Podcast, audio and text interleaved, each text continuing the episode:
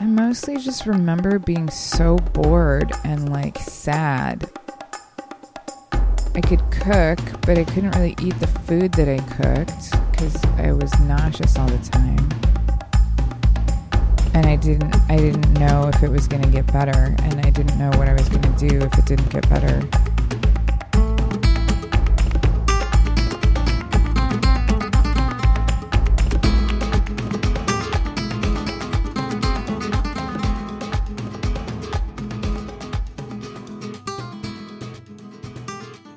Hi, I'm Sarah Blaine. And I'm Evan Clark. Welcome to season two of The Humanist Experience, a podcast series that follows two intrepid young humanists who have left their homes, family, and intimate relationships for a humanist quest to engage with people, ideas, and experiences outside our comfort zone. Whoa. Makes it sound just a, a little bit dramatic, we're, Sarah. we're a little dramatic. Oh, man. I guess we do live out of a car. Yeah, that's kind of dramatic. But we only lived out of a car in season one. Now we live in a compact sport utility vehicle. And we are complete failures. We're incomplete failures, Evan, All right. And we're striving for completion. of our failures. We did fail a lot this year. Let's see. We put our company at risk. We promised our podcast listeners we were going to travel the country for a year and put out an episode every two weeks, but we only completed five monthly episodes and we quit traveling after six months. Oh, yeah, and we laid off an employee, we drained our savings, and went into debt. Mm-hmm. Those things are all true. And our country failed at not electing a fascist Also, at not electing a sexual assaulter. or not electing the real life Ebenezer Scrooge who happens to live on Twitter. Hmm And so, this two part episode is about obstacles and failure. We're going to tell you our story of failing forward, and we're going to make the case for the moral imperative of hope. But let's rewind for a minute and start. you know, we can clip that sound in. You don't actually have to make it.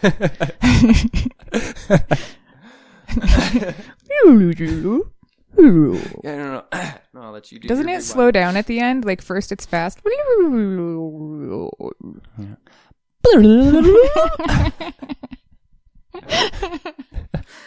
oh my god. All right. So let's rewind for a minute and start with what we've been trying to succeed at over the past year. So I'm going to introduce Evan Clark and Sarah Blaine.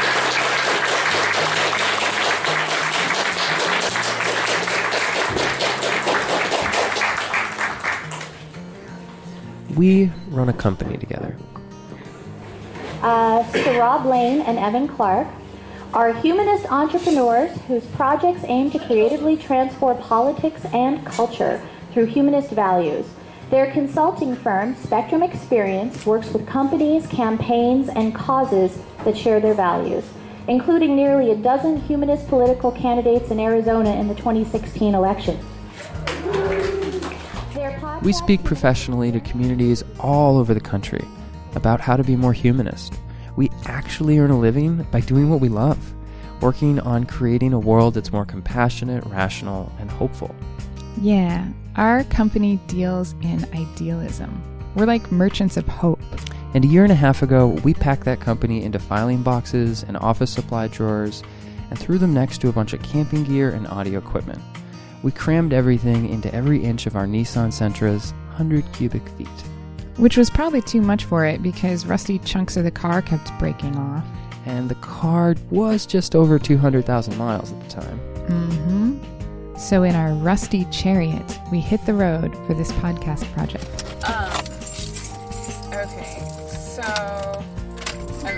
Assuming to drive for a little bit. I, Yes. uh, I'm like congested, so my ear is doing that weird thing that it does. So I can drive it down a little bit, but This is good. um, and it, also I need I need coffee too. Our goal was to seek out experiences that would strengthen our skills at empathy and help us better understand people in circumstances different from our own. We wanted to learn from people at the heart of some of this country's most poignant social issues, and we wanted to motivate our listeners to take action. Frankly, we had really, really ambitious goals. You may remember this from our first episode. Our next year will be filled with opportunities to walk around in other people's skin. We'll learn about the drought in California by living in a town that already ran out of water and by spending time with the people living that reality. We'll discuss body shame and nudity by staying at a nudist retreat with people actively challenging mainstream messages about the body.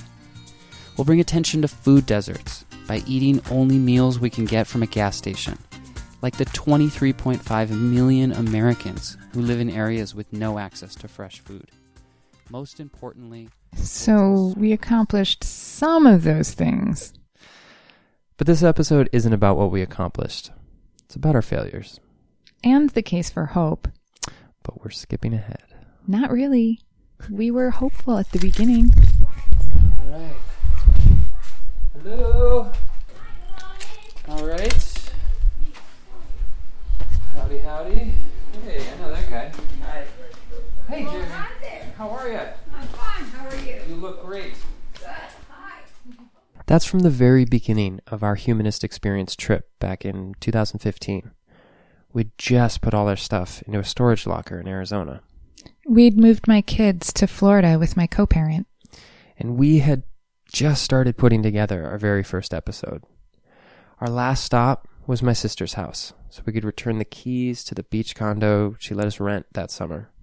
Then, we were heading out to travel the country. I mean, there's a lot of issues I hear about constantly, but I only hear just data on it, right? You know, this many people are experiencing homelessness, or this many people are, um, you know, need nutritional help, or, uh, you know, don't get this type of education, right? But it's hard to actually understand what those numbers mean.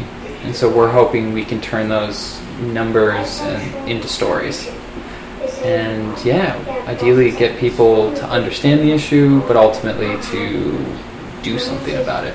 Yeah, Sounds good to me. yeah we'll see.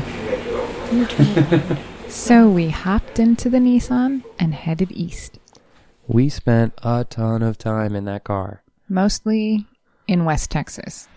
Does West Texas ever end? It doesn't, it goes on forever. It's so long. Oh, so boring. When we weren't driving through West Texas forever, though, our days were packed with experiences. We interviewed Tinder dates in Florida and Arizona. Whiskey. Single pot whiskey. Mm. We attended protests. This this terrifies me a bit. This is a mob, and it's not well controlled. There aren't good access roads to get in and out. This is really dangerous if something were to happen. Evan learned how to set up a tent. Yeah, so that's how you just tie it together. Okay, so it is like now out of the packaging. I want to look at the time because it says we can do this in two minutes. All right, it is 27, 28, 29, 30. Go! Oh, God. Oh, God.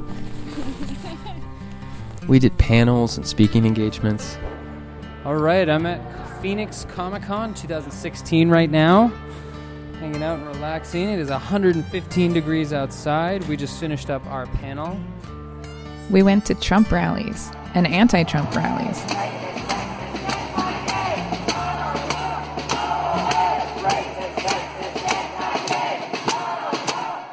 For six months, we traveled all over the South and the East Coast. We slept in guest rooms with ridiculously comfortable mattresses and dozens of pillows. We stayed in homes of an old college friend of mine in Houston, even a colleague of my dad in Possum Kingdom, Texas. The Possum Kingdom is real. But we did not meet the Possum King. We slept in the offices of friends in Baltimore and in a spare room of a friend of a friend in Washington, D.C. We slept on the floor of college students who had invited us to speak at their university in San Antonio. We stayed with family in South Carolina and New York City, and we even crashed in the living room of a stranger Sarah connected with on Tinder, but never actually met in person. So, whose place are we in? His name is John Bounds.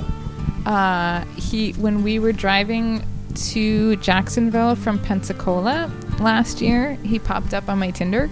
Right. Well, thank you, John. So I messaged him when we were on our way back here, and he's not actually in town right now, but just. But, we're on his couches. exactly. People took us out to dinner. They made us home cooked vegan meals and said, help yourself to anything you can find, more times than we could count. It looked like we were going to have a wildly successful year. And then comes the part of the story where our intrepid young idealists meet their first major obstacle. Dun dun dun! Whoa, that was a little bit much. awesome. That was so intense. Dun dun dun! But first. dun dun dun. Dun dun dun. Dun dun dun. I don't know. You've got so many to choose from. But first, a word from our sponsors.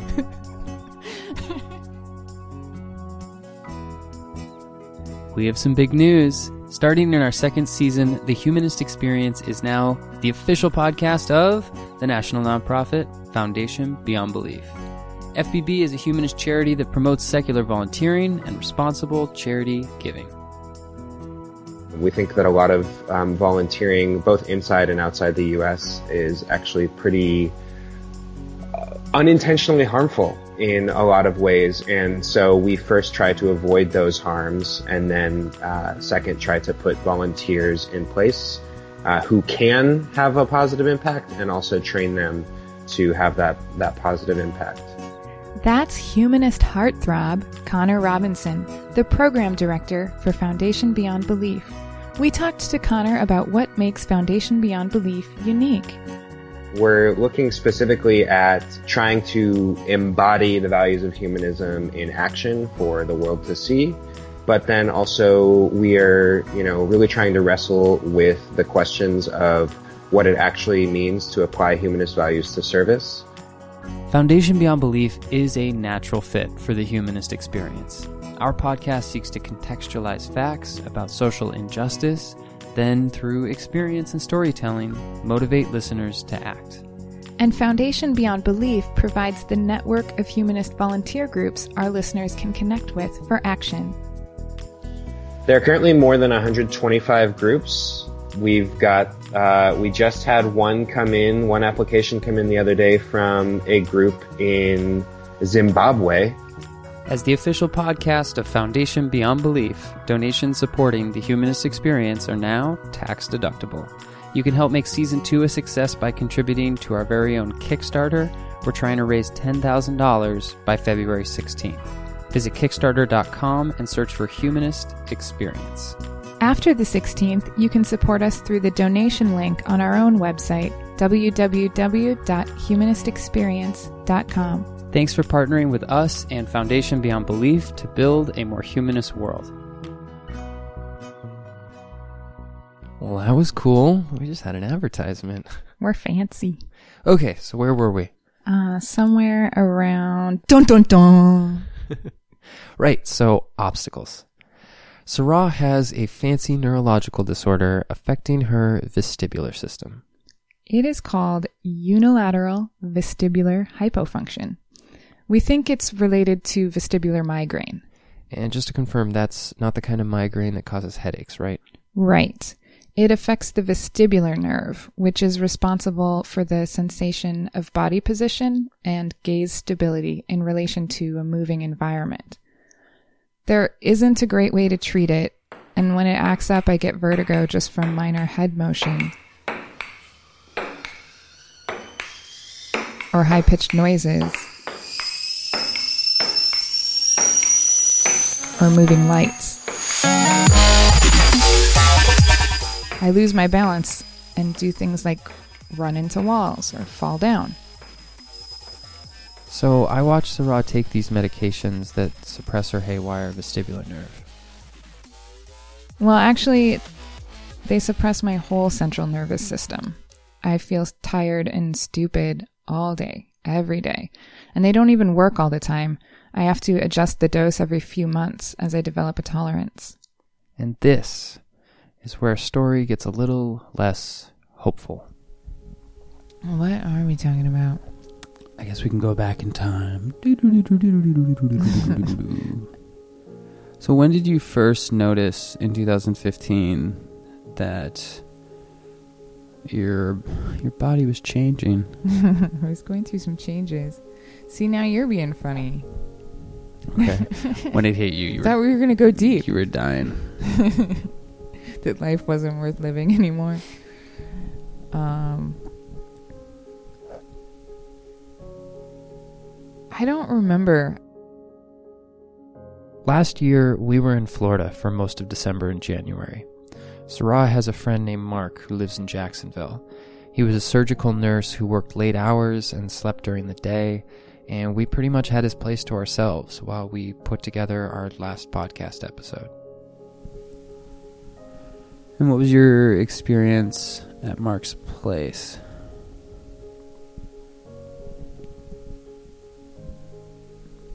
I mostly just remember being so bored and like sad. Like there was nothing that I could do. I could cook, but I couldn't really eat the food that I cooked because I was nauseous all the time. And I didn't I didn't know if it was going to get better and I didn't know what I was going to do if it didn't get better. Sometime around Hanukkah, I started getting dizzy, and it just didn't stop.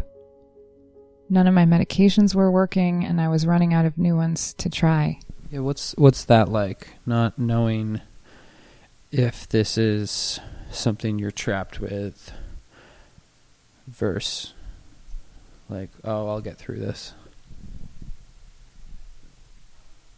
It's scary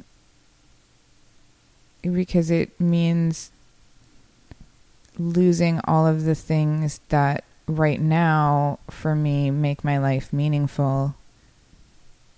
And I think that people who live with really serious chronic conditions find new ways to make meaning in their life, but I didn't have those ways. So it was losing my ability to work, losing my ability to enjoy doing things with my kids, losing my ability to read or play music. And then, and you know, like the economic concerns too, like I'm not going to be able to make money. I'm not going to be able to take care of myself. I'm going to be dependent on the goodwill of people around me. And so I just like lost all sense of power over my own life. Sarah couldn't move her eyes to use a computer without getting nauseous. She couldn't drive. She couldn't work or bring in new clients, which meant my workload kept growing and the money kept shrinking. There was this pink wicker papasan in Mark's living room that I basically lived in for two months. I had a little nest set up where I stayed curled up, crocheting, visiting with Mark, or listening to him play Chopin on his keyboard, sleeping and reading. We stopped putting out podcast episodes because Sarah wasn't able to help write them or to have experiences outside the apartment. I was so bored. Having quiet conversations with Mark was pretty much all I could do. I felt so useless. And because Evan was the only one of us working, our finances started getting tighter and tighter and tighter. We thought about how to continue doing business as a humanist firm in these circumstances. We always wanted to be the kind of company that valued people over profit. We wanted to work through problems rather than get rid of people. I didn't want Sarah or anyone else to leave the business because of a chronic illness or disability, but if the whole company was going to fail as a result, did we even have any options? This was when the at what point do we quit thoughts started roaming around our heads. Did you ever think about when or how we would have to have a conversation about the future of the company? Yeah, I mean, and we already had. I mean, so that like hangs in the back of my head. Like we, I mean, and like I don't, I don't want to be selfish about uh, about the company because if I really can't contribute, I don't want to burn it down and ruin your opportunities, but I don't want to lose it myself either.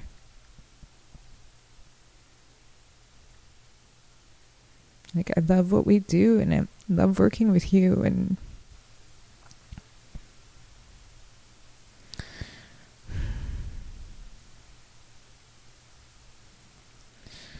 But ultimately, I don't know how. I mean, we just, I think we just decided to keep talking about it. Like, there's no good way to know when we've hit the line where we can't keep trying it, you know? Like, And did you have hope throughout that process? no. And as we know from modern psychology, feelings of defeat can lead to depression, to lack of optimism, to lack of motivation. I do like the idea that I'm giving my kids my values and they're going to be agents for good in the world. And like, if their experience of growing up is just having a chronically sick mom who has a meaningless life, like, I, you know, that I don't know how to. So then it's like, really, what's the point of me at all?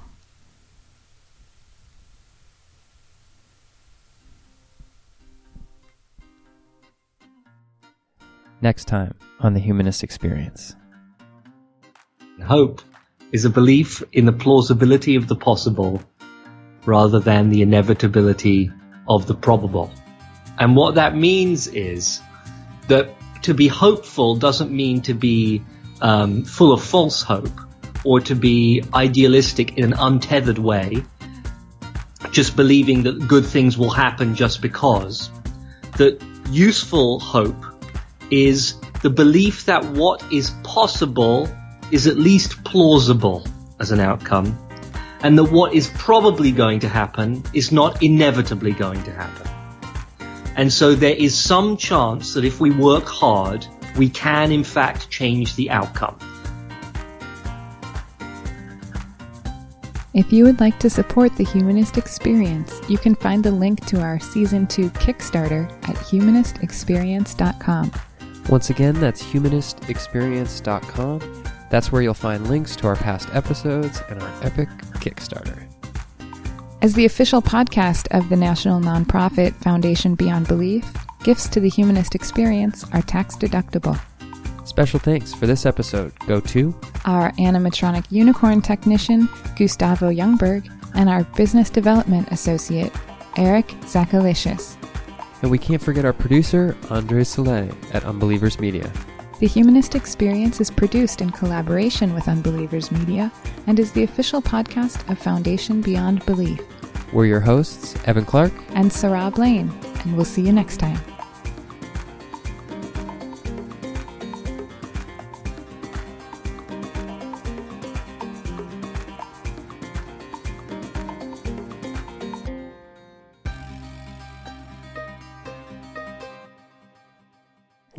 Not electing the real life Ebenezer Scrooge. Scrooge? Scrooge. Scrooge. Scrooge. Scrooge. That's just fun to say. Scrooge. say it with me, Evan. Scrooge. Scrooge. Scrooge. the real life Ebenezer Scrooge.